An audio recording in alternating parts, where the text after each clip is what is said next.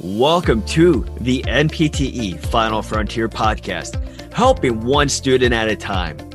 Visit npteff.com to enroll today so you can pass tomorrow.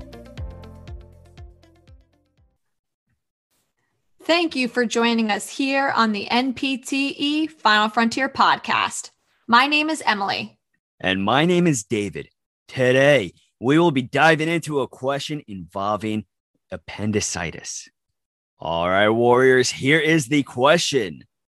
A physical therapist is evaluating an 18 year old female soccer player with lower right quadrant abdominal pain. Upon evaluation, the patient reports that she has had a low grade fever and nausea for the last day. Based on these findings, the physical therapist believes that the patient has an acute appendicitis. What position would the physical therapist put the patient in to palpate McBurney's point? Is it option A? Patient lies in the supine position with the hips and knees flexed to 90 degrees while the therapist palpates for tenderness halfway between the ASIS and the umbilicus on the right side. Option B patient lies in the supine position with the hips and knees flexed to 90 degrees while the therapist palpates for tenderness halfway between the ASIS and the umbilicus on the left side. Option C patient lies in the fully supine position with legs straight while the therapist palpates for tenderness halfway between the ASIS and the umbilicus on the right side? Or is it option D?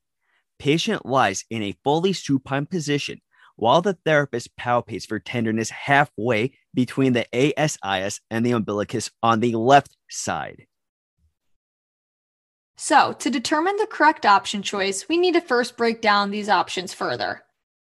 Two of these options include palpating the right lower quadrant, while the other two option choices involve palpating the left lower quadrant.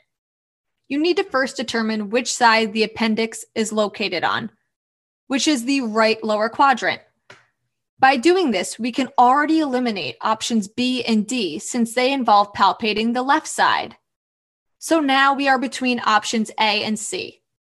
In order to determine the correct option, we need to review the correct patient position to palpate for the appendix or McBurney's point. So McBurney's point is located halfway between the umbilicus and the ASIS in the right lower quadrant. In order to best palpate the appendix, the patient should be in a fully supine position with the legs straight. A fully supine position means that the lower extremities are in the neutral position or straight on the bed surface. The position or method to palpate McBurney's point differs from the position to palpate the iliopsoas muscle because the position used to locate the iliopsoas muscle has the patient in a supine position with the hips and knees flexed to a 90 degree angle.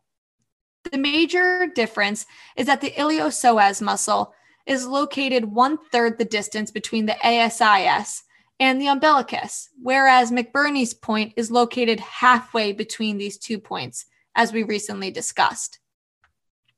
So now that we have described the different techniques and positions to palpate the appendix compared to the iliopsoas muscle, we can now determine that option C is the correct position to palpate for McBurney's point. Again, to palpate McBurney's point, we want to have the patient in a fully supine position while the therapist palpates for tenderness halfway between the ASIS and the umbilicus on the right side. Amazing job, Warriors. You did it. You will not be stumped by this question on that exam. And now that you understand appendicitis and clinical diagnostic tests, here is a quote from Maya Angelou You will face many defeats in life, but never let yourself be defeated. That's right, Warriors. Never let yourself be defeated. Every time you feel defeated, you got to stand back up. And guess what? in standing back up. You refuse to be defeated. You refuse to give in. You refuse to stay down. So keep on fighting for your dream. You are going to do this. You are powerful. You are strong. You are a final frontier warrior, and you will pass. Thank you very much for listening. For more information on NPTE Final Frontier, please visit npteff.com. You can also check out all of our social media platforms, such as Facebook, Instagram, and Twitter. Till next time, have a great day and a powerful tomorrow.